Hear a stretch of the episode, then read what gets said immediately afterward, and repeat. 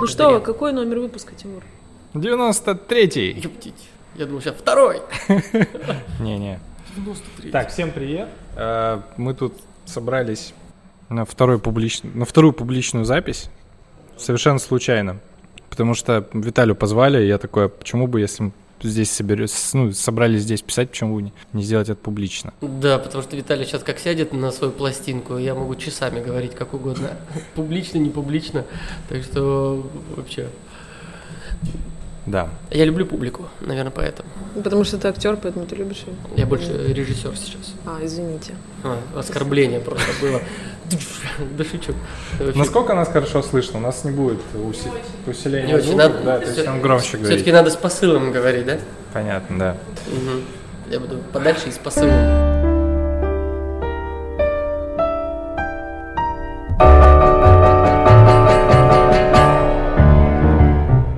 В гостях Виталий Федоров, а, актер, лауреат Золотой маски 2018 года, режиссер. Подготовился. А я почитал, да. Вот, ты, ты у нас был э, в рамках э, выступления Вернисаж. вер- Ах, вернисаж. вернисаж, с- да, мастер-классы и перформанс. Да, перформанс, да. Мгм. Короче, про тело мы всегда любим говорить, но тут как бы не только про тело. Потому что ты задавал вопрос. Да Я вообще в шоке, потому что мне кажется, этот выпуск будет самым импровизационным из всех им- импровизационных, учитывая, что я раза четыре тебя спрашивал, Тимур, раскрой мне тему. А Ты такой, нет.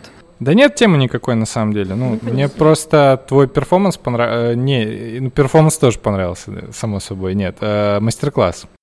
Э, утверждение.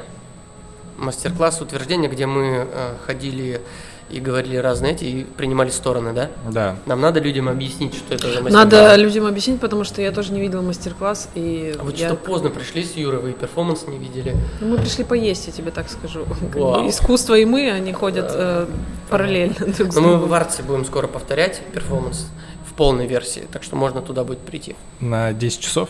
Ты говорил, это долго делается. Не-не-не, на- там полтора часа будет. А, окей. Вот. Ну, давай расскажем, что такое. Значит, смотрите, э, тренинг утверждения, это...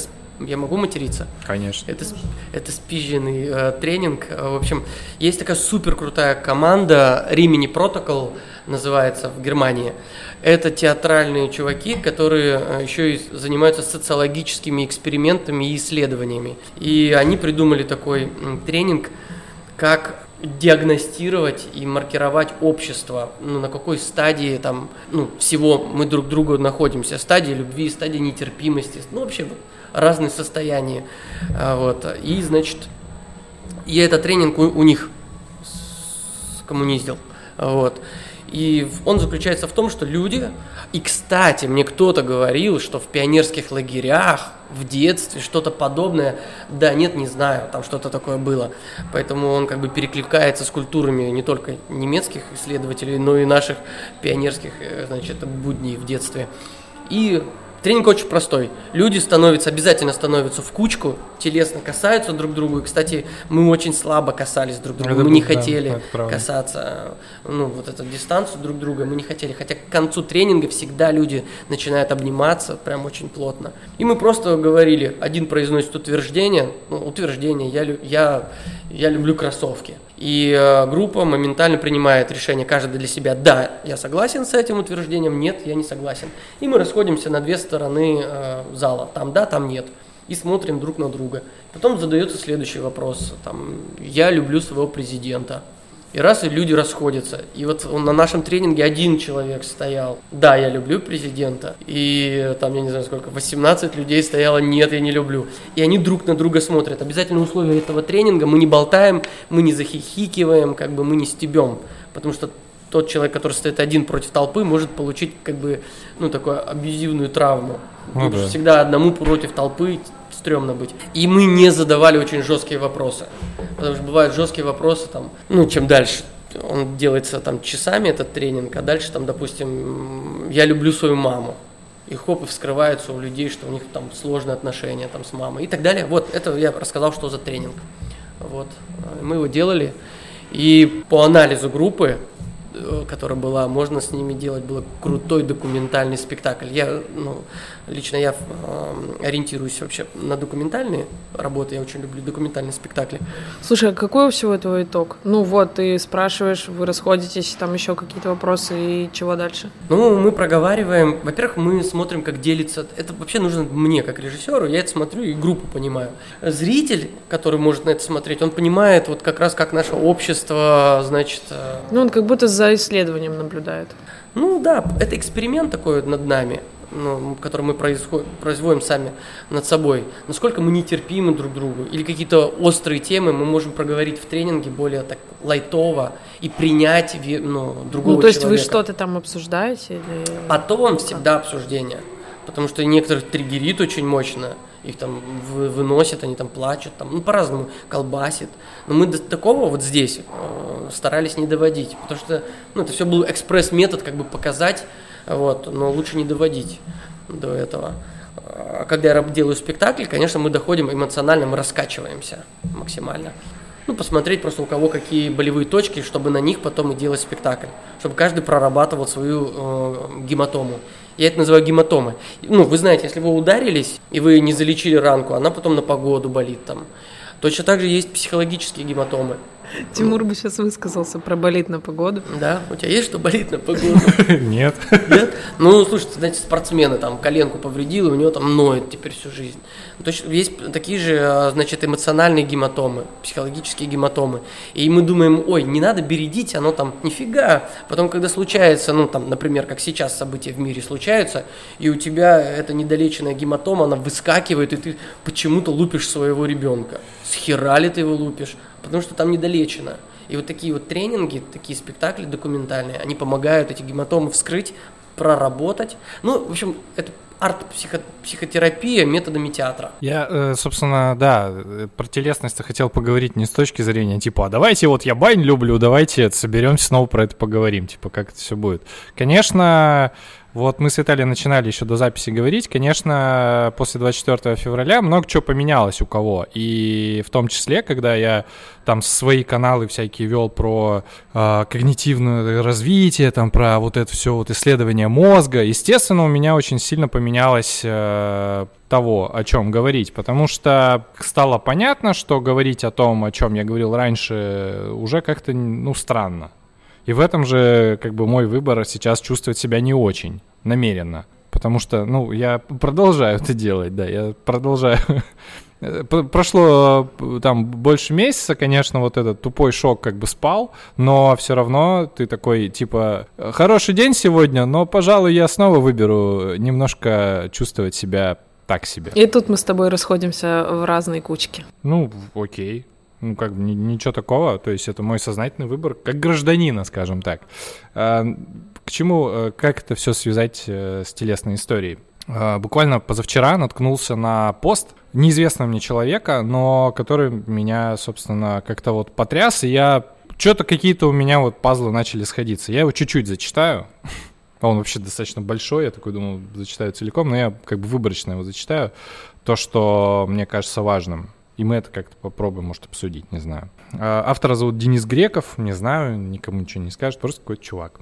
В современной России никто на государственном уровне не занимался коллективной травмой и реабилитацией ее проживанием. Но только не надо думать, что это лишь наследие совка. Этой травме много сотен лет, она в течение этого времени развивалась. Если вы будете в основном отделе Третьяковки, посмотрите на русские иконы разных столетий. Там этот момент получения массовой травмы становится чудесно очевиден. А, примерно во времена Ивана Грозного меняются иконы, они перестают быть живыми, как будто замирают и вымораживаются внутренне. Они становятся канонично холодными и отчужденными. Когда я воспринял это в первый раз, то у меня было ощущение, что Бог отвернулся от этой местности в тот момент. Но это ощущение ложное. Конечно, это не Бог отвернулся от них тогда, это с ними что-то произошло. Они отвернулись от Бога. И та церковь, и государство, и само общество, они потеряли волю к жизни и настоящую веру в этот мир, в его светлое устройство.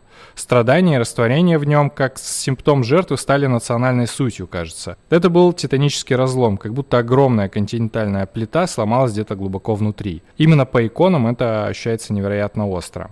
Что конкретно так повлияло, даже не знаю. Может, смута, может, опричнина, массовое изуверство тех лет. Но, скорее всего, сразу все вместе. Явно тогда оформилась эта властная парадигма, согласно которой служением является не простая лояльность, но принесение в жертву собственной субъектности. Ради бога, государя, э, государя или государства. Именно это стало основным критерием оценки свой-чужой. Затем это, видимо, наложилось на исконную общинность. А, с тех пор эта коллективная травма развивалась и пришла к полной реализации уже в 20 веке. Товарищ Сталин совсем не просто так ассоциировал себя с Иваном Грозным. Между этими деспотиями есть глубинное родство.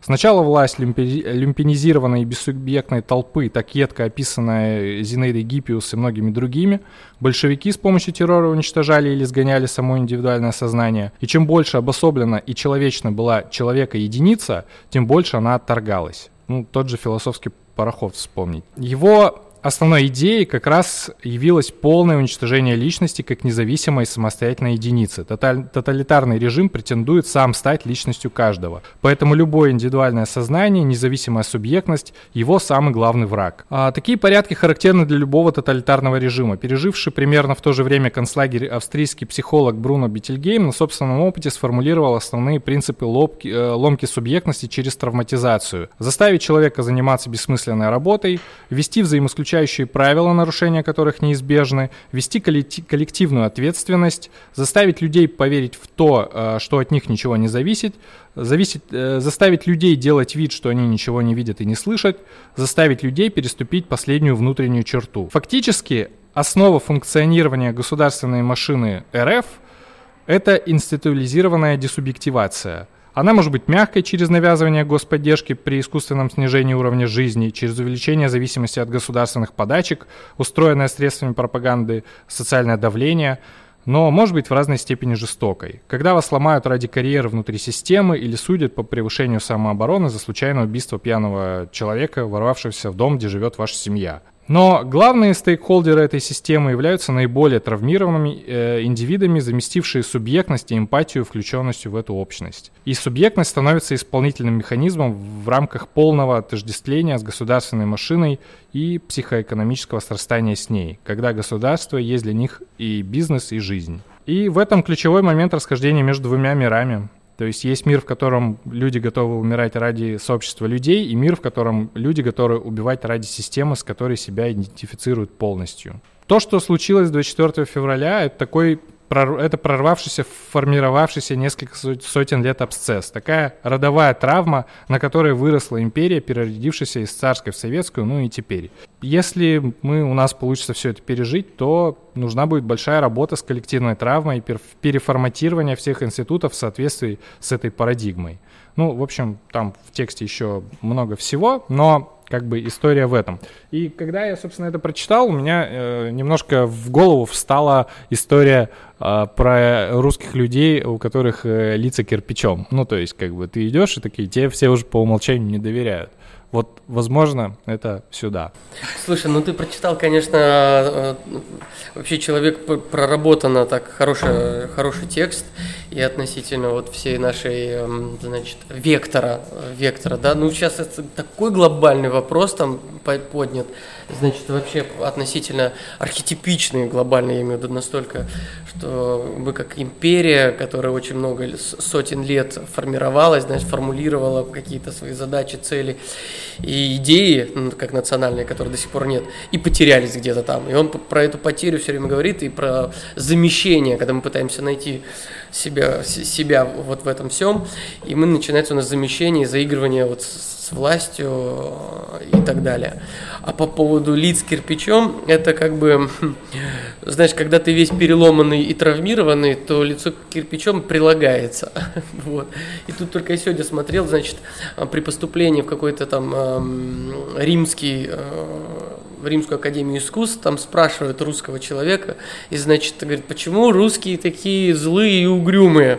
На вступительном экзамене там спрашивают девочку, и она, чтобы не вдаваться в политическую повестку, потому что потому что это как раз надо вот эту статью все перечислить, чтобы это понять. Она говорит, мы на севере живем, здесь так легче выживать. Как бы очень просто, знаешь, потому что сейчас пласт такой огромный, э, я даже не знаю, как нам его размотать. А, есть... Э, и, и, и стоит ли? Единственная как бы оптимистичная история для меня в, в этом какая есть, это напрямую связано с первым эпизодом, который мы писали публично, когда Юра приходил и, ну, Короче, мы говорили про психотерапию, и, э, естественно, возникла э, вот эта вот история про людей-снежинок. Ну, типа, у людей более консервативных взглядов есть идея, что люди-снежинки, вы это сопливые, ничего не понимаете, жизни не видели, и вообще очень Инфантильно это называется. Ну, может быть. Ну, в основном это предъявляют людям снижение. Вот это, блин, я с этим, меня, если честно, вот в этот момент начинает триггерить, э, триггерить и всплывать. Ну, это нельзя не я, сказать я, и полыхает, потому что люди, которые не прорабатывают, которые не обращают внимания на то, что с ними происходит, они ведут себя более инфантильно, потому что у них проявляется какая-нибудь крайняя обида очень детская. Ну, типа... Ну, можно проследить, э, допустим, раньше такого не было. Ну, вот раньше не было э, в мировом, значит, опыте такого массового, эм, как сказать, камин да? Вот это, вот это как да. называется? Мы нач, начинаем рефлексировать и начинаем это выносить на публику. Да. Вы посмотрите, значит, у нас случаются, значит, домашнее насилие стало повесткой, ну, все, значит, эм, там ну, вообще ссор стали выносить из избы в целом, везде. Вот если это рассмотреть как э, механизм, механизм, который стал... Значит, мы с э, появлением интернета, телевидения, мы стали более общественными эм, личностями. Да. Нам стало легче делиться информацией друг с другом, и поэтому у нас появилась потребность, э, значит, делиться когда нам больно, когда нам тяжело, и это стало работать. Ну, мы плюс еще на, нам благодаря тому, что появили, появилась вот эта вот терапия э, в, в широком смысле, мы стали по понимать, как об этом хотя бы говорить. Да, мы и говорить... ссор из избы, например, меня тоже триггерит, потому что это, это у, этого, у этой фразы есть негативная коннотация, потому что не надо выносить ссор из избы. Ну, типа, это так не работает, потому что это инструмент домашнего насильника. Ну, я согласна. Вот. Но мне кажется, вот э, как, э, как новая формация, значит, нас, как нового вида э, человечества, потому что мы каждый раз становимся новее, новее, новее, куда-то развиваемся. И это наш инструмент на данный момент. Он, может быть, всем уже надоел, эти там вот эти вот все Значит, допустим, в театре как-то документальный театр стал развиваться, и я в частности в нем развиваюсь уже много лет, и, значит, мы стали делать спектакли там про подростков, про их травмы, про их, как они не умеют с родителями найти контакт, язык. И множество, множество. Я уже по многим городам съездил и поставил там а, несколько спектаклей документальных, где люди рассказывают свою травму. Сейчас я уже слышу от многих критиков, которые говорят, ну все уже, наелись мы, э, мы как бы этой, этими травмами. Мы слышали от одного театрального режиссера прям большую статью, вот она вот была не так давно. Да? Ну, от, от Богомолова. От Богомолова. Ну, Богомолов, он как бы циник, хотя талантливый режиссер, но он циник, и он как бы вот тоже это чувствует, форму, формулирует по-своему. И вот сейчас эта тема уже как бы отработана, кажется. Но дело в том, что это стал, вот знаете, как мы сейчас всегда будем жить с ковидом, все как с гриппом. Это все наша действительность. И этот наш инструмент, как людей новой формации, это наш инструмент. Что он нам позволяет? Он нам позволяет, допустим, Катрин Ненашева, которая а, акционист, а, психоактивист, и она говорит, ни в коем случае не держите травму в себе. Не надо, вот про гематомы мы говорим, сразу идите, делитесь. И я для этого есть. Она выходит, значит, она сделала такой эксперимент. Она вышла во двор, поставила стол, поругайся со мной написала, значит, и к ней может подсаживаться любая там женщина, ну, сначала женщина, для женщин было, которая рассказывает, что с ней делает там ее мужик. И она ей дает, а она а, психолог, она дает ей консультации, что-то они там часами разговаривают. Потом приходит мужик, говорит, ну ты, блядь, тут промываешь мозг моему бабище, она тут сейчас пришла, там мне претензии предъявляет, умная такая. Она говорит, окей, садись, давай мы с тобой тоже. В итоге она прорабатывает его травмы. Ну просто, знаете, потому что мы все не образованы. Когда мы начинаем друг другом говорить, мы начинаем понимать, что такое, что есть эмоциональный интеллект. Я поехал в Воронеж ставить спектакль, интуитивно интуитивно все это делаю, а мне девочка 14 лет рассказывает про эмоциональный интеллект. И она учит меня. Я такой, мать моя женщина, это уже новая формация людей, они идут уже дальше. Я интуитивно иду, а они уже осознанно, уже знают техники работы с этим. Я говорю, так, ты со мной теперь помогаешь мне по это все, значит, работать. И вот она едет потом, Катрина наша, в Дагестан. Говорит, а теперь я сделаю то же самое, поругайся со мной в Дагестане. И их там охраняют, там убить пытаются. Их там просто убить пытаются. Разные. Она, она конечно, провоцирует, она исследует общество наше там и э, ну, такое патриархальное сильно. Но проговаривать это новый... К чему он нас приведет? Не знаю, но говорить, что люди как-то снежинки, это говорить, что, ну, как бы, люди с палками говорят на людей с вилками, да, блядь, палкой надо есть. Ну, к примеру. Это вот, это, это, ну... Не, конечно, это критически. Я даже не могу как бы подобрать Здесь еще одна мысль есть, на самом деле. А, с одной стороны, мне вначале казалось, что я нахожусь в каком-то своем пузыре. Ну, и типа, мы все такие вот э, миллениалы э, со средним достатком, э, там, живущие в каких-то больших относительно городах. Мы, мы вот как бы да, а остальные нет, и, и, и что мы из этого видим. Но я с февраля хожу в мужскую терапевтическую группу, в которой, типа, люди от 20 до 50 лет, и который нет ни одного человека похожего, ну, из моего, из моего э, как бы сообщества. Там реально мужики, у которых там реально проблемы, у которых там э, дети наркоманы, и они такие, а чё вообще? И они ходят, это перерабатывают и учатся искать какой-то язык. И круто. Ну, ну конечно. Нравится. Пока не начнешь, а, задавайте правильные вопросы, будете получать правильные ответы. Я постоянно повторяю эту фразу. Э, если ты не будешь задавать вопрос, не будешь э, коммуникацию выстраивать с миром, с собой, с обществом, то все, мы будем бесконечно наступать на эти грабли, на которые вот сейчас, 24 февраля, мы опять наступили. Потому что империя не проработала свои... Ну, империя камин не сделала. Про что мы сегодня с тобой... Про что мы ну, с тобой да, сегодня да, говорили? Да, да. И про что в статье, да? Мы как бы все, мы по-прежнему гематомы не вскрыли, будем бесконечно на эти грабли наступать. Я думаю, что все это спектр. Ну, типа снежинки, консервативные люди, а, ну, правда, как всегда, посередине. То есть не, не те, кто страдает упа. Что?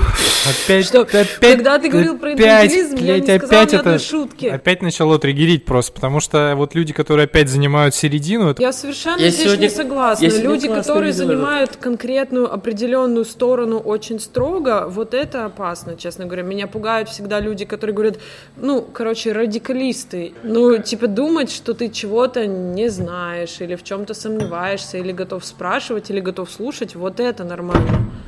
Так что середина, она не, не, не везде плохо. А то, что тебя триггерит, ну, блядь, это твоя Ну, проблема. я думаю, тут как бы и, и вот все позиции здесь э, классно, но я сегодня видел э, клевый короткий ролик, там, значит, на член нарисован у девушки на этом.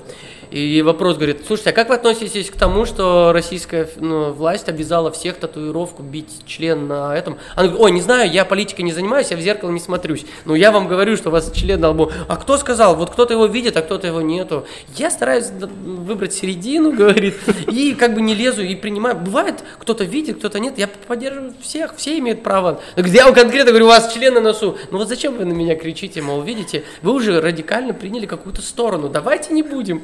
Ну, это не про тебя, а как бы Я люблю на повестку. члены, ладно. На повестку. На лбу. Не, ну на это мы еще не пробовали. Вот, не, а. вообще про тело, про тело мы настолько... Вот сейчас в, в театре я делаю, значит, у меня вот работа 22 премьера будет апреля. Э, телесная, значит, архитектура, гравитация называется у нас. Значит, и мы пытаемся исследовать как раз э, методами э, тела, пространство э, и найти, значит, какую-то новую коммуникацию. Ну, словами, как работать языком, там, мы знаем. Значит, как эмоциями работать, знаем. А как телом мы не знаем. И вот, допустим, когда мы друг друга перестаем ощущать, трогать, мы вот на спектаклях очень много трогаем друг друга. Там это не обязательно мизансцена, но мы трогаем. И некоторые зрители подмечают, говорят, как вы много друг друга трогаете. Вот мы, ну, там есть, где мы трогаем, допустим, мы про, ну, есть мизансцена, где я просто за мизинец трогаю человек, за мизинец. Это никто не видит, это мне нужно. Я как бы вхожу в контакт с человеком, и мне э, знакомый, который уже восьмой раз смотрит этот спектакль, ну там определенное нравится, она говорит, ты ее за мизинец трогаешь. И у нее там что-то такое, она видит в этом смысл такой сакральный. Он говорит, зачем ты это делаешь, что это значит? Я говорю, слушай, я просто люблю этого человека, как бы он мой друг, и я всячески пытаюсь как бы законнектиться, и у нас там игры такие. И вот эти вот игры телесные, они Подожди, а кто, вообще... кто это видит? Ну, кто-то видит? Зритель, зритель это увидел. Хотя это невозможно увидеть. Просто человек 8 раз уже смотрит спектакль, и он уже там все ви- видит. Фанат. А вы трогаете неожиданно или преднамеренно? По-разному. Это игра. Это вот игра. Mm-hmm. Допустим, э, когда мы начинаем... Я извиняюсь, но у меня всегда такое примитивное да. мышление. Я вспоминаю X-шоу в Таиланде, когда тоже там телесности, что-то такое. А я не знаю, что это Кого? за шоу. X-шоу. Ну, там тоже все друг друга трогают в какой-то мере. Кто был в Таиланде, тот поймет. Простите, это глупая шутка, которую не следовало говорить. Да нет, я примерно предположил, что это может быть. Мне стало даже интересно. Ну, слушай, ты права. Э, в плане, у нас вообще, вот почему русский э, покер-фейс, да, кирпичное лицо. Потом мы с Женей, значит, ну, артс, мы с Женей, значит, э, на вернисаж, и такая классная атмосфера. Я говорю, ты, вот какая атмосфера? Он говорит, дружественная. Я еще, ну, начали разгонять, позитивная. Я говорю, а знаешь, чего нету? Секса нету. Между нами здесь нету секса. Ну, вот этот, вот этот секс, который, ну, как его объяснить? Это не блядство. Я прошу вот а, ну, сосредоточиться вот на этом моменте. Это не блядство. А вот, допустим, когда я общаюсь э, с ребятами из разных комьюнити или иностранцами. Вот этот флирт... Заигрывание. Флирт, да, и ну секс, ну, да. он пронизывает иногда пространство. И люди трогают друг друга и входят в пространство друг друга. Ничего к этому не обязующее но оно прям есть. Это свобода какая-то. Ну, у нас, у нас расширенные, как это, личные границы. У нас они намного дальше. Вот у меня, в общем, э, две страны, где я была и которые мне очень запомнились, это Испания и э, Япония. Они полностью противоположны. А в Испании у меня был просто дикий шок, когда была ситуация. Я в каком-то уличном магазинчике выбирала себе купальники, и продавец а, одного отдела, ну, они на все растянуты на одной, вдоль одной стены, а разговаривала с продавцом другого. Это, конечно, было очень громко, очень хрипло там, там. В процессе разговора она просто начала опираться рукой на меня, случайно подошедшего покупателя, ну, то есть она опирается мне до плечо, и другой рукой машет другой, ну, продавщица такая, и что-то ей говорит, смотрит на меня, кивает, она видит, что я как минимум не испанка, я ни черта не понимаю, но она смотрит на меня, как будто я эмоционально должна разделить ее беспокойство, и она кричит, громко машет, ну, Рассказывают, они общаются, да. А в Японии, наоборот, я не могла понять, э, в Юникло я выбирала себе, ну, кофту, смотрела в стопке, и там стояли две японки, они тоже смотрели кофты. Ну, я подхожу рядом, ну, на мой взгляд, не слишком близко, выбираю кофты. Они отходят, отходят и грустно стоят в стороне. Потом, ну, я подхожу опять к ним, они опять отходят и грустно стоят в стороне. И потом, ну, по-моему, Юра мне сказал, типа, Полин, у них личное пространство уже, они не могут ничего взять, потому что ты стоишь рядом. Ну, я просто подошла и вытащила кофточку. Я думаю, вот им с испанцами было бы тяжело совсем. Ну, да. Ну, и у нас тоже что-то с личным пространством. Прикольный опыт. Да мы даже это пространство, мы тоже иногда становимся японцами или испанцами, а зависит от той... Э, а, кстати, да, русские который... могут быть и такими, и сякими. Да. Потому что когда ты едешь там в общественном транспорте, и рядом человек, у которого вчера была очень бурная вечерина, и ты такой, сжимаешься и говоришь, только не входи в мое пространство. У меня был такой опыт в детстве, когда я на себе ощутил всю прелесть. Да, и перегар, и все остальное. Увидел, чем он завтракал, и обедал, и ужинал. Ой. Поэтому у нас, наверное, у нас это просто автоматически случается, что надо оп, сжаться. Ну, к примеру. У нас э, еще я заметил, знаешь, какая история есть? Это вот когда ты в домофон звонишь, угу. человеку вообще плевать на самом деле, слесарь ты, не слесарь, куда ты пришел, никуда пришел, он просто как бы э, открывает тебе, чтобы ты от него отстал. И вот мне кажется, у нас э, много так такого происходит. Ну, типа, чтобы ты вот делайте, что хотите. К автобусу тоже еще одна история, когда заходит пьян такой чувак и такой говорит, э, включает колонку и такой, если никто не против, да, я да. буду слушать.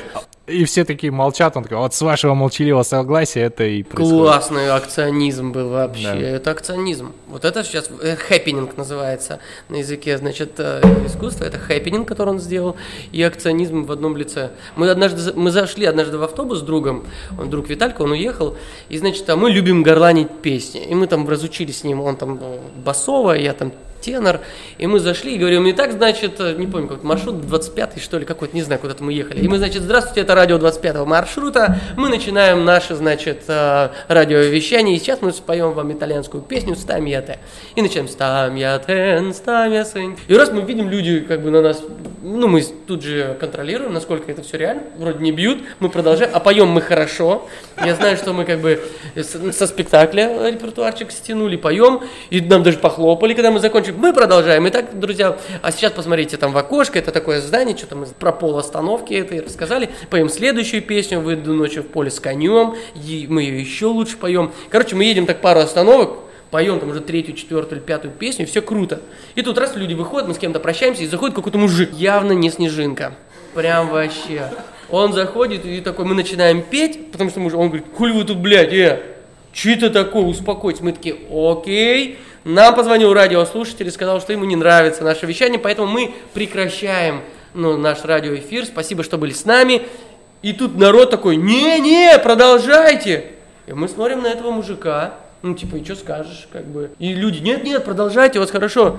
Нам позвонили другие радио, значит, э, слушатели, мы продолжаем наш эфир. И этот мужик брутальный, здоровый, который, по-моему, всегда вечеринки отмечает своей вот этой с водочкой. Он закатался и ничего больше не сказал. И как бы посматривал на всех, и мы ехали еще там, до, а, до, не знаю, до Энергомаша, мы ехали все Ленина, мы пели песню уже по второму кругу, и, знаешь, как бы мы выходили, нам все хлопали, а мужик косился на всех.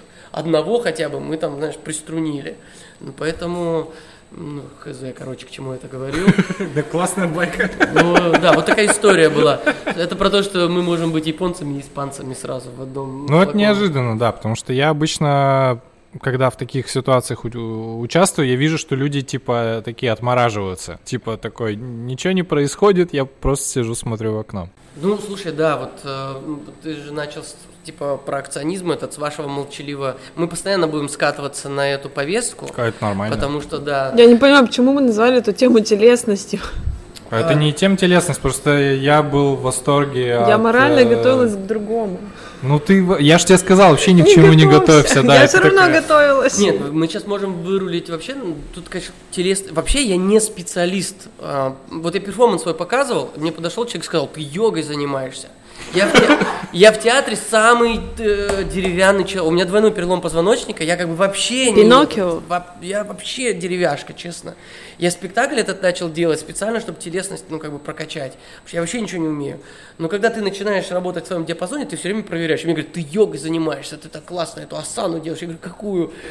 Что такое асана? Я вообще как бы даже йогу только, ну, не вообще, про другое. И поэтому, ну, телесность, это может быть все, что угодно в вашем, ну, ну конечно. в вашем исследовании, в, в моем исследовании. Ты как вот на ноже так у тебя получалось стоять, чтобы вот основная точка нож был? Я на этом моменте мне совсем плохо Слушай, стало. я не знаю. Вот, дело в том, что этот перформанс, он же, это же импровизация была. И mm-hmm. с ножами в Арте было совсем по-другому.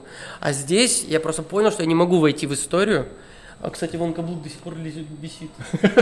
Сделай, сделай небольшой э, рассказ, потому что про перформанс. Не все были. Да. Значит, аксосоматические связи, там 12 Что? эпизодов. Аксосоматические Что связи. это?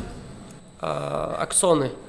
А, Ладно. Есть, в общем, синоп... Э, значит, смотри, нейронные связи. Как устроены нейроны? Это такие сгустки, и там такие отростки аксоны, вот, э, они по-разному называются еще. В общем, э, аксосоматические связи – это вот эти вот все сеть, облачный атлас этих аксонов, которые соединяются по какой-то непонятной мне вообще схеме, но они соединяются. Я предположил, что искусство, творчество – это процесс, технический процесс а, доращивания новых аксосоматических связей. Слушай, не заморачивайся.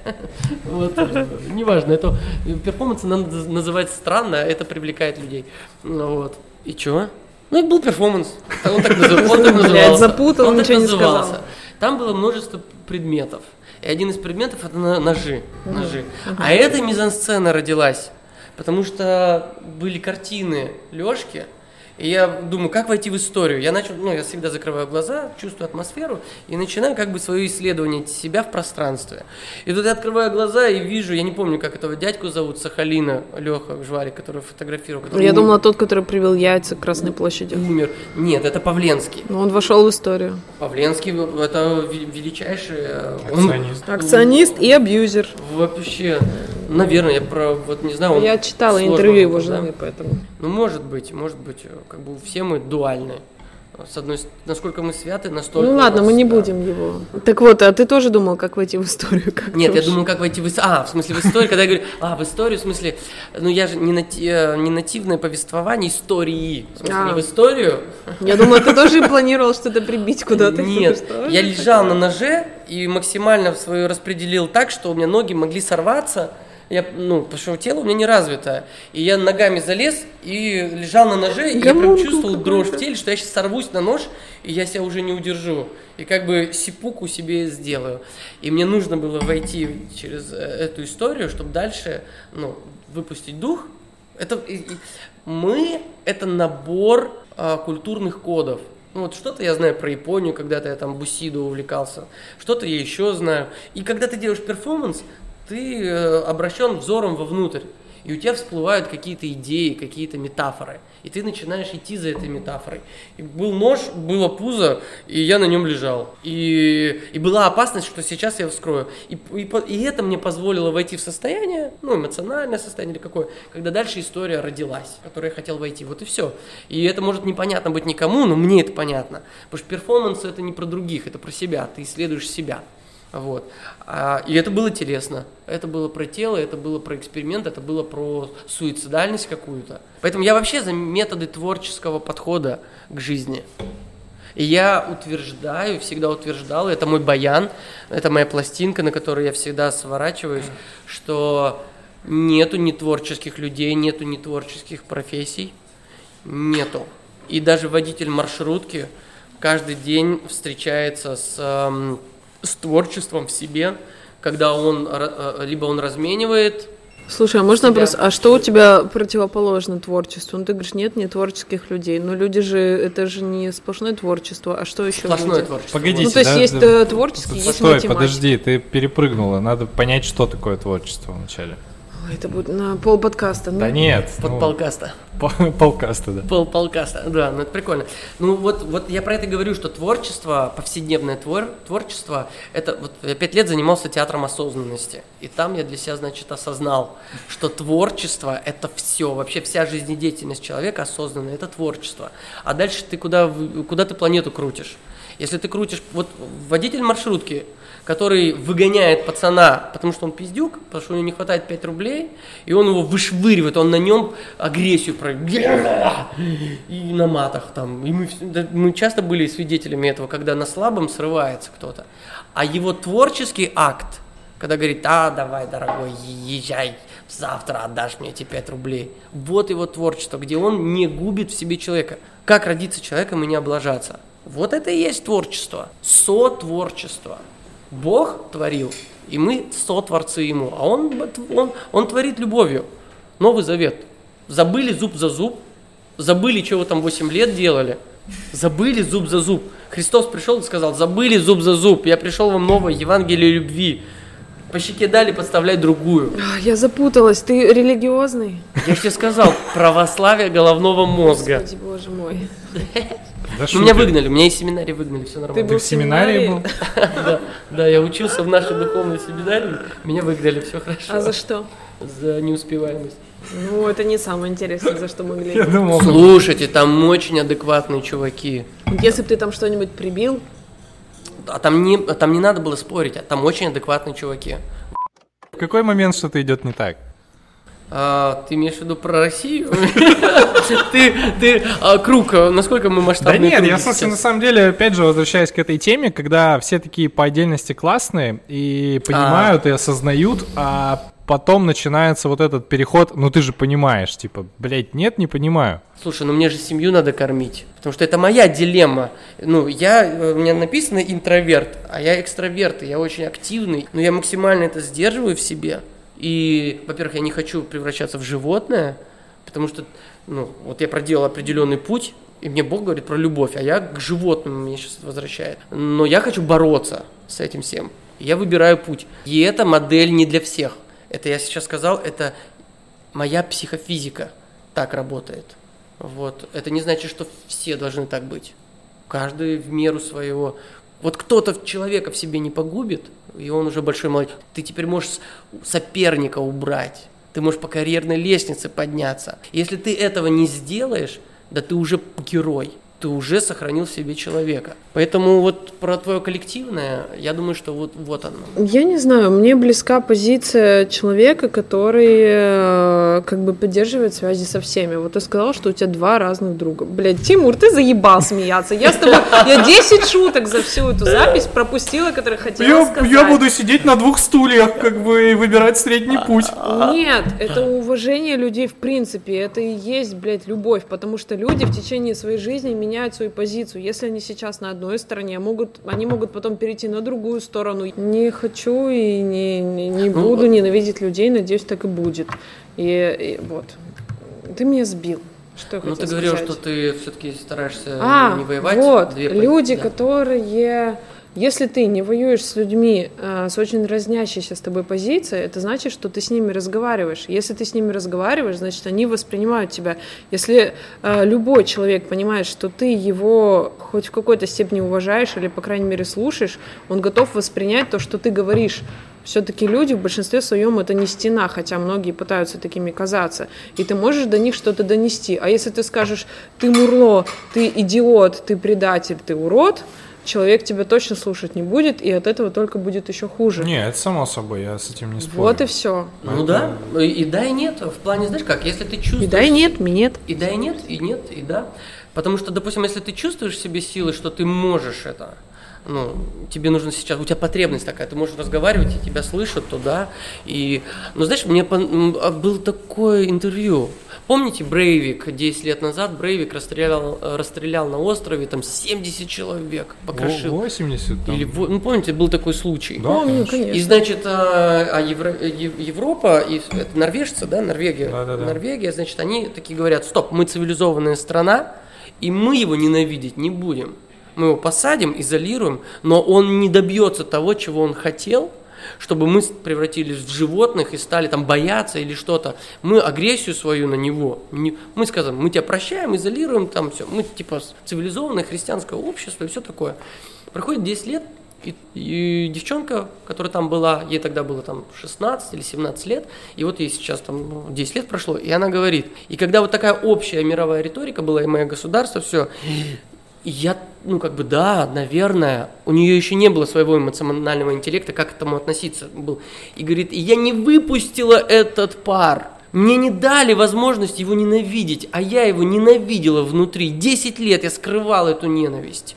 И я ходила к психотерапевтам, мне, значит, много Э, чего только не прошла. И только сейчас я поняла, что эта боль не выпущена. Ты прости, ну, значит, психотерапевты были дураки, если они не позволили ей ненавидеть чувака, который расстрелял половину ее знакомых. Ну, понимаешь, э, вот эти психотерапевты, они в повестке, в тренде, э, ну, каком-то мировом, которые вот так сейчас считали. Пока вот, да, не появился какой-то тот человек, который сказал, не-не, давай, выпускай. И она там его ненав... отненавидела там два года потом всеми силами. Так вот, когда все. в самом начале всего этого я начала говорить, что я за середину, вы пошутили и не дали мне договорить, а я хотела сказать, что мне кажется, что то, что происходит сейчас, это такая некая крайность, примерно как э, с феминизмом. Из серии радикальные феминистки с подмышками, они просто пробивают дорогу адекватному феминизму. Примерно так же с психологией и людьми-снежинками. Людьми-снежинки, прям снежинки, это крайность. А между людьми-снежинками и людьми-кирпичами есть, ну, такая серединка. Люди, которые, с одной стороны, могут взять на себя ответственность, с другой стороны, которые могут порефлексировать, что они дураки и были неправы. Мне вот. вообще очень нравится эта идея, я тоже уже несколько раз слышу, что всегда есть вот эти первые первопроходцы радикальные какие-то, да, с подмышками, либо без подмышек. Э, ну, помните, да, Мила Йовович, ну, вот эта фотография у нее шикарная. И Мадонна тоже. Э, ну, не помню Мадонну, вот Йович очень после Бессона, да, это очень круто было. Я был мелкий еще, и тогда, тогда и до сих пор как бы у меня, хоп, культурная картинка. И, и наверное, да. А, но я мысль не, не завершил в плане того, что кому-то, кому-то, кому-то чтобы не сгореть внутри, хочется поругаться и послать своего друга, который был когда-то другом, и сказать, потому что я со своим другом так очень долго переписывался, и мы не нашли друг друга, как бы он искренне верит, и мне говорит, ты завтра проснешься в свободной России, а я не смог до него донести. И мы в итоге культурно послали друг друга на три буквы, и заблокировали друг друга, и как бы не общаемся. Ничего и мне себе. стало легче, угу. потому что я выпустил этот пар, а он выпустил, и нам стало легче. Потому что пар надо выпускать. Надо уметь как? Главное, блин, не сожрать людей. Людей не жрать.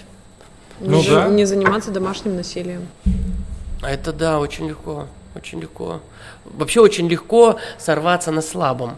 Вот я, когда еду куда-то спектакль ставить, там у нас, я выстраиваю исключительно горизонтальные отношения, мы все на равных.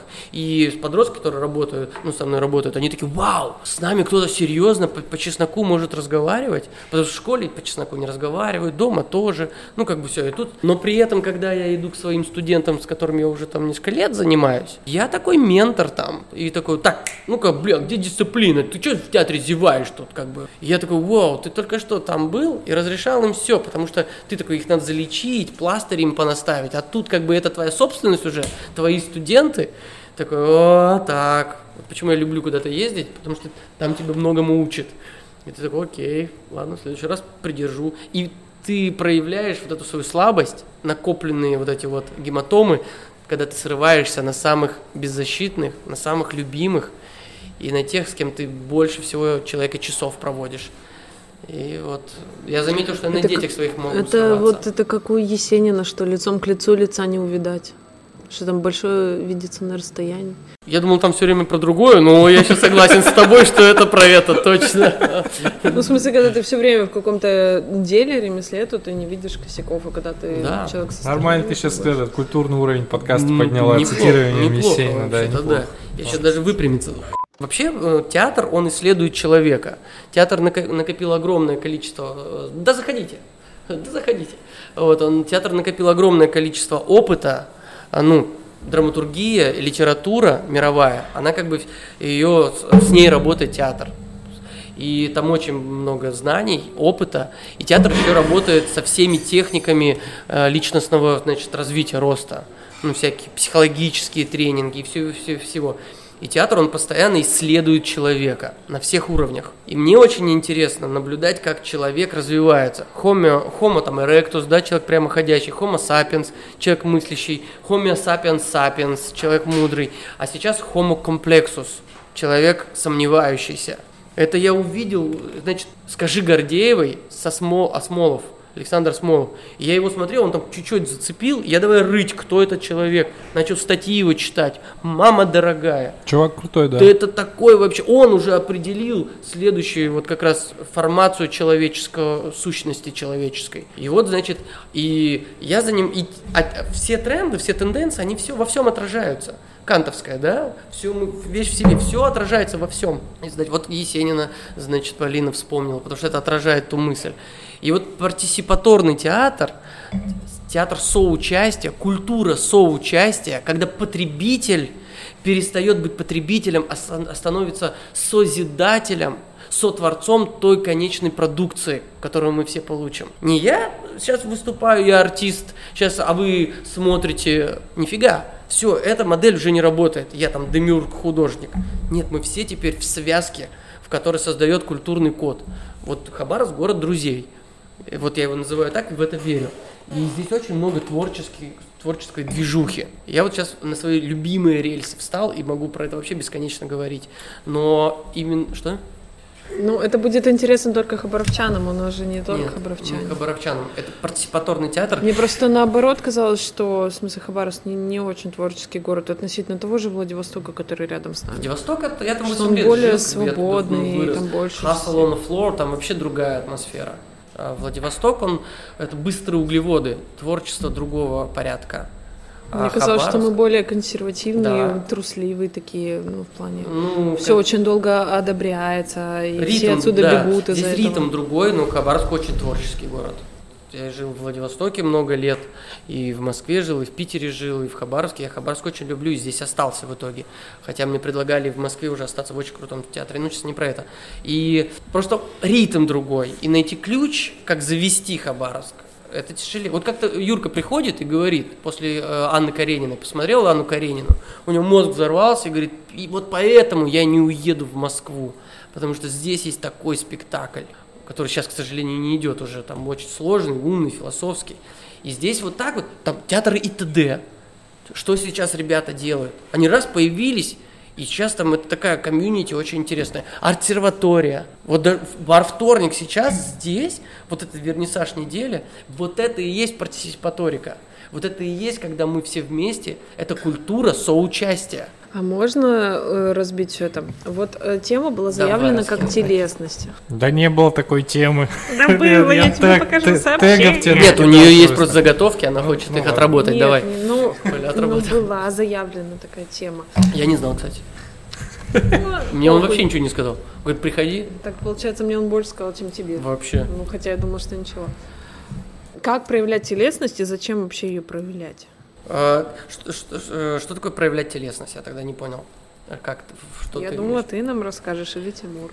Нет, в смысле, что, что такое, ты имеешь что в виду? Что ты имеешь в виду проявлять телесность? Да, я имею в виду. Ну, вот мы все знаем, что телесность важна, правильно? Как ее проявлять? Мыться? Ну, типа, не, мы лучше руки вообще жать. не мыться. Лучше вообще не, не мыться никогда. В чем вот она? Нет, ну если ты говоришь про культуру, значит, э, эм, э, тактильности, так, вот ты сейчас э, пласт тактильного, значит, тактильной коммуникации. Твоего отношения с телом, я вот так понимаю, телесность это твое отношение с с телом, ну, с такой бо- человеком, боди, когда ты, боди, когда, бодипозитив когда ты на себя такой. обращаешь внимание, что-то там... Бывает, приходят люди, и я вижу, что по телу они зажаты, это зажим, в театре называют зажим. Он не знает, куда руки деть, у него плечевой этот зажим. И потом, когда мы с ним поработаем, он говорит, а, я прям чувствую, как будто штангу тягал. Потому что у него происходит зажим мышцы от страха. И, значит, есть много тренингов по раскрепощению. Вот. И мы начинаем, значит, трогать я говорю, сначала трогай себя. Начинай, значит, трогать себя, трогай. И вот он потрогал себя вот так вот. Я говорю, так, ты потрогался 20% своего тела. А сейчас тренинг, потрогай 100% своего тела. Там начинают, значит, э, трогать. Ну, девочки, знаете, которые хорошо танцуют, например, на дискотеках, у них проблемы нету. Они там 80% тела. Под... Я говорю, так, ты потрогал 80%. Теперь... Для этого есть специальный танец просто. Да. Теперь, говорю, трогай э, те оставшиеся 20%, которые ты не трогал. Он там еще потрогает. Я говорю, ну там есть теперь 5%, куда ты еще не трогал. Давай, трогай. И человек говорит, что я мастурбировать сейчас должен? Я говорю, ну давай, попробуй. А потом Льюис Кей, который не может нигде выступать. А, нет, наоборот, мы так снимаем, человек, он потихоньку, это отвлекает его. И он, когда себя потрогал за гениталии при другом человеке на сцене, он потом, когда рассказывает свою историю, он уже меньше зажимается. Он говорит, я себе за письку трогал, что мне сейчас стесняться говорить? Ну, это разные техники, это техники, тренинги. И они, конечно, не ко всем. Допустим, когда у меня бабушка, там, э, Валентина, там, значит, у меня ей 70 лет, конечно, я ее не буду просить трогать гениталии. Хотя она вообще, мне кажется, она все готовая была. Вот. Ну, вот, вот тебе, значит, э, рассказ про телесность, как мы в театре работаем. И вообще, ну, допустим, была, значит, у меня одна операция, и, значит, э, которой не было аналогов, и так никто не делал. Специальная операция там на зубах. И мне, значит, мой э, врач, семейный врач, стоматолог, царство небесное, она умерла, вот уже давно, но она, а она такая эзотерика, она говорит, Виталя, так никто не делал, говорит, зубы, говорит, у тебя не срастутся там, ну, мне нарушена костная ткань была. Говорит, трогай пальцем, в то место и разговаривай с этим местом. Я говорю, окей. Что еще? Она говорит, вот трогай и говори, я чувствую это место. Я чу... А я два года, у меня нечувствительная десна была. Два года, я такого, она уже умирает, и я вспоминаю, что она мне говорила, тетя Оля, трогать, и говорит, ну, а это прям ощутимо, как ты протез, два зуба, как тут протез, понимаешь, они живые, но ты их не чувствуешь, нарушено, и ты трогаешь, слушайте, и через полгода все вернулось, два года не было, как-то, значит, вот телесность. Вот, мне кажется, скандинавский вот вариант. Вы знаете, в Финляндии, Хельсинки открылся уже три года как ОДА, библиотека, библиотека. В церкви? ОДА, нет, нет, не в церкви, это прям огромный, как торговый центр, огромный, ОДА называется, ОДА. Я когда читал эту модель, как это работает, это идеальная модель э, общества, идеальная. Это мне тяжело даже вам рассказать про это, это надо читать, потому что я сейчас буду пересказывать. Ну, Это библиотека огромная, там сотни тысяч квадратных метров, и там находится все. Туда, там супермаркеты, там это, там, значит, коворкинги, там уроки делают, это как place, uh, ну, как место в городе называется. Ну, треть, третье место. Да, третье место. Там же у них находится и куча разных кружков, садоводство, вот по всему, по всем вообще направлениям. Там ты можешь взять любой инвентарь в прокат бесплатно строительный ли это инвентарь, спортивный инвентарь. Если ты не можешь его взять, прийти сам, ты пишешь заявку, тебе его привезут бесплатно. И там какое-то бесконечное количество людей, а там он обрабатывает людей, там тысячи, десятки тысяч людей в сутки. Его, значит, и это какой-то ну, мегаполис вот просто внутри с какими-то супер горизонтальными отношениями друг к другу. Ты можешь оставлять там, если ты мать-одиночка и ты приходишь туда, там есть куча, значит, твоим ребенком займутся, когда ты можешь эм, посвятить себе какое-то количество времени. У нас это пишутся гранты какие-то, называются социальные, э, э, социальные ну вот, я занимаюсь много, там, занимался сейчас меньше э, с детьми ОВЗ. И мамочка, там вот, ну, ОВЗ разные эм, синдром Дауна, аутисты, там вот разные, ДЦП. И значит, и матери такой, чтобы вырваться куда-то в театр прийти, я говорю, давайте мы сделаем в театре такую, мини-садик такой. Мать пришла, сдал, сдала ребенка, а я умею с ним работать, а она спектакль смотрит, потому что она не может посмотреть спектакль десятилетиями вырваться куда-то. И мы для этого пишем президентские гранты. В Питере там есть там две квартиры там запустили, где люди, волонтеры работают круглосуточно. У них вот все это, ну вот они приходят туда и это могут. Мать мог, может обучаться в это время, может в косметологу пойти в это время или в бассейн. Она может высшее образование получить. При этом она мать-одиночка, у нее может быть э, ребенок с разными э, заболеваниями, но ей это общество, ей это поможет. Я думаю, ни хрена себе такое где-то существует. Я хочу жить в этой библиотеке. Я не хочу жить в Финляндии, я хочу в библиотеке это жить. Я хочу, чтобы общество было устроено вот так. Поэтому я вот последние несколько лет занимаюсь горизонтальным театром, горизонтальным обществом.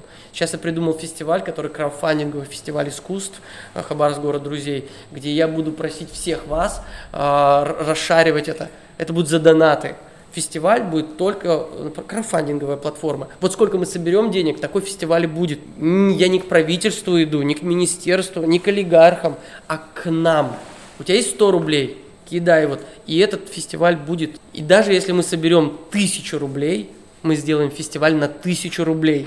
Потому, э, потому что мне хочется показать, друзья, нам нужен фестиваль на тысячу рублей. Серьезно, нам культура нужна на тысячу рублей. Окей, делаем на тысячу рублей. Фестиваль искусств не театральный, а искусств. Там и телесная будет практика, и музыка, и живопись, и архитектура, и театр – Потом я, потом я приезжаю во Владивосток и говорю, ну что, сделаем фестиваль искусств в Хабаровску на тысячу рублей надо, а вам на сколько? Ну, это как бы маркетинг ход, сталкивание. Потом я, я хочу сделать по всем городам, крупным городам нашей страны и посмотреть, как маркер, как, ну, в смысле, как, как лакмусовая бумага, насколько нам нужна культура.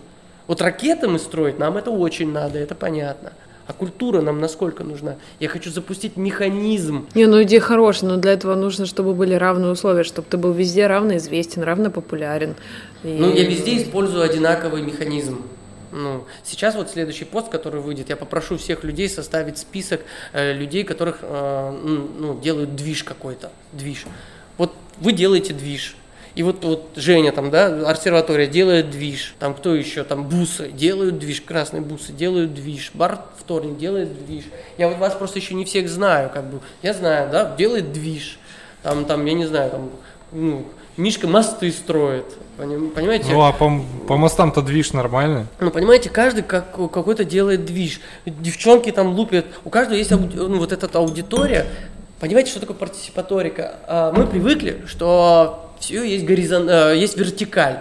Есть там бог, есть президент, есть там начальник, и дальше иерархии пошли. А ризома, грибница, грибница, она говорит, нету вертикали, исключительно горизонталь. Все развиваются, и в определенном месте, там, где условия лучше, там, где теплее сейчас солнышко, и там, где влага, лидирующая грибница говорит, вау, я здесь буду расти. И, и все ресурсы такие, о, ништяк, давайте туда накидаем донатов. Потом в другом месте, там замерзло, тут вау, это ризома, это э, форма живого организма. Вот, просто по ней человечество никогда не развивалось. Нет, развивалось. Были такие э, культурные эти пузыри. Вот, дальше. Короче, и везде одинаковые условия. Просто я собираю сеть людей, как-то лидеры общественного мнения, ну, которые ну, делают да. движ, и просто расшариваю эту информацию. Ну, насколько сработает. А условия, ну, в одном городе так, в другом так. Я не, не преследую цели там собрать 100 миллионов и провести супер крутой фестиваль. Не в этом цель. Цель запустить механизм, что я, мы через слэш ответственные за свою жизнь. Я предлагаю закончить. Просто стихотворение одно вспомнил.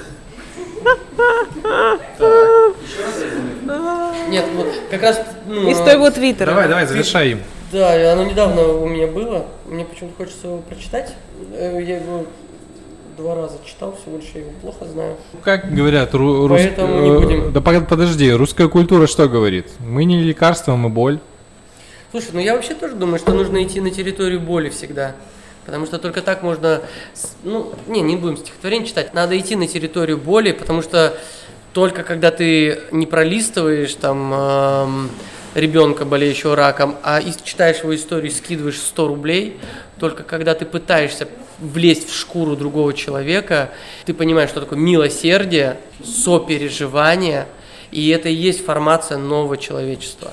Да, вот есть же еще вот э, чья вот эта теория про гнев, торг, принятие, вот э, это одна классификация. Есть еще классификация невроза по Перлзу, которая тоже состоит из нескольких э, этапов. Не помню, там столкновение, фобия, Короче, все заканчивается в четвертый этап это имплозия, это внутренний взрыв, когда ты понимаешь, что все-таки за что ты пытался опираться, за какие маски ты хотел хвататься, это как бы, ну, так не будет. И после этого начинается эксплозия, когда ты, короче, вот, вот это все у тебя внаружу. Но есть такая вероятность, что если вот в процессе а, обнаружения себя вот в этой невысомости, человек может вернуться назад и, и снова либо пройти этот путь, либо остаться где-то там. Вот, но все через, да, через боль. И через обосраться вот, вот это. Я говорю, надо Спасибо большое. Замечательный итог. Слишком сильный ветер дует, нам не стоит ехать на восток. Мы все здесь разбираемся глубоко по теме Перемещений по времени Перепрыгиваем камни грусти В ушах пульсирует вечный пульс заново Перед голосует здесь собери. План этого лабиринта. Направо парами за руки становитесь Ведь не вертись Я сказала парами становитесь Направо парами за руки становитесь Глеб, остановись, мы не можем Тебе одного ждать вечно Мы не будем доверять императивам Это тюти с тряпкой Мы играем немецкие прятки Старый ниндзя нас укроет одеялом Скоро будет тихий врач Панадол мой стол На середину океана заплывает. Мы летим над этой кашей вместе одновременно. Подпрыгнули и взлетели Алертивно палят наши планы. Мой сон Мы не запомним имена, как тебя зовут? Мой последний друг Рафаэль с кинжалами. Ты показал мне, как нарисовать лесу. Наш клад в лесу Зарыт за синими кустами. Снова встретились, о чем нам разговаривать? Давай-ка под один я это все домой не унесу.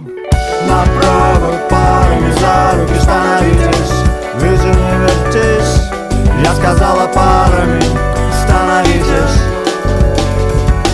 Направо парами за руки становитесь. Глеб, остановись, мы не можем Тебе одного ждать вечно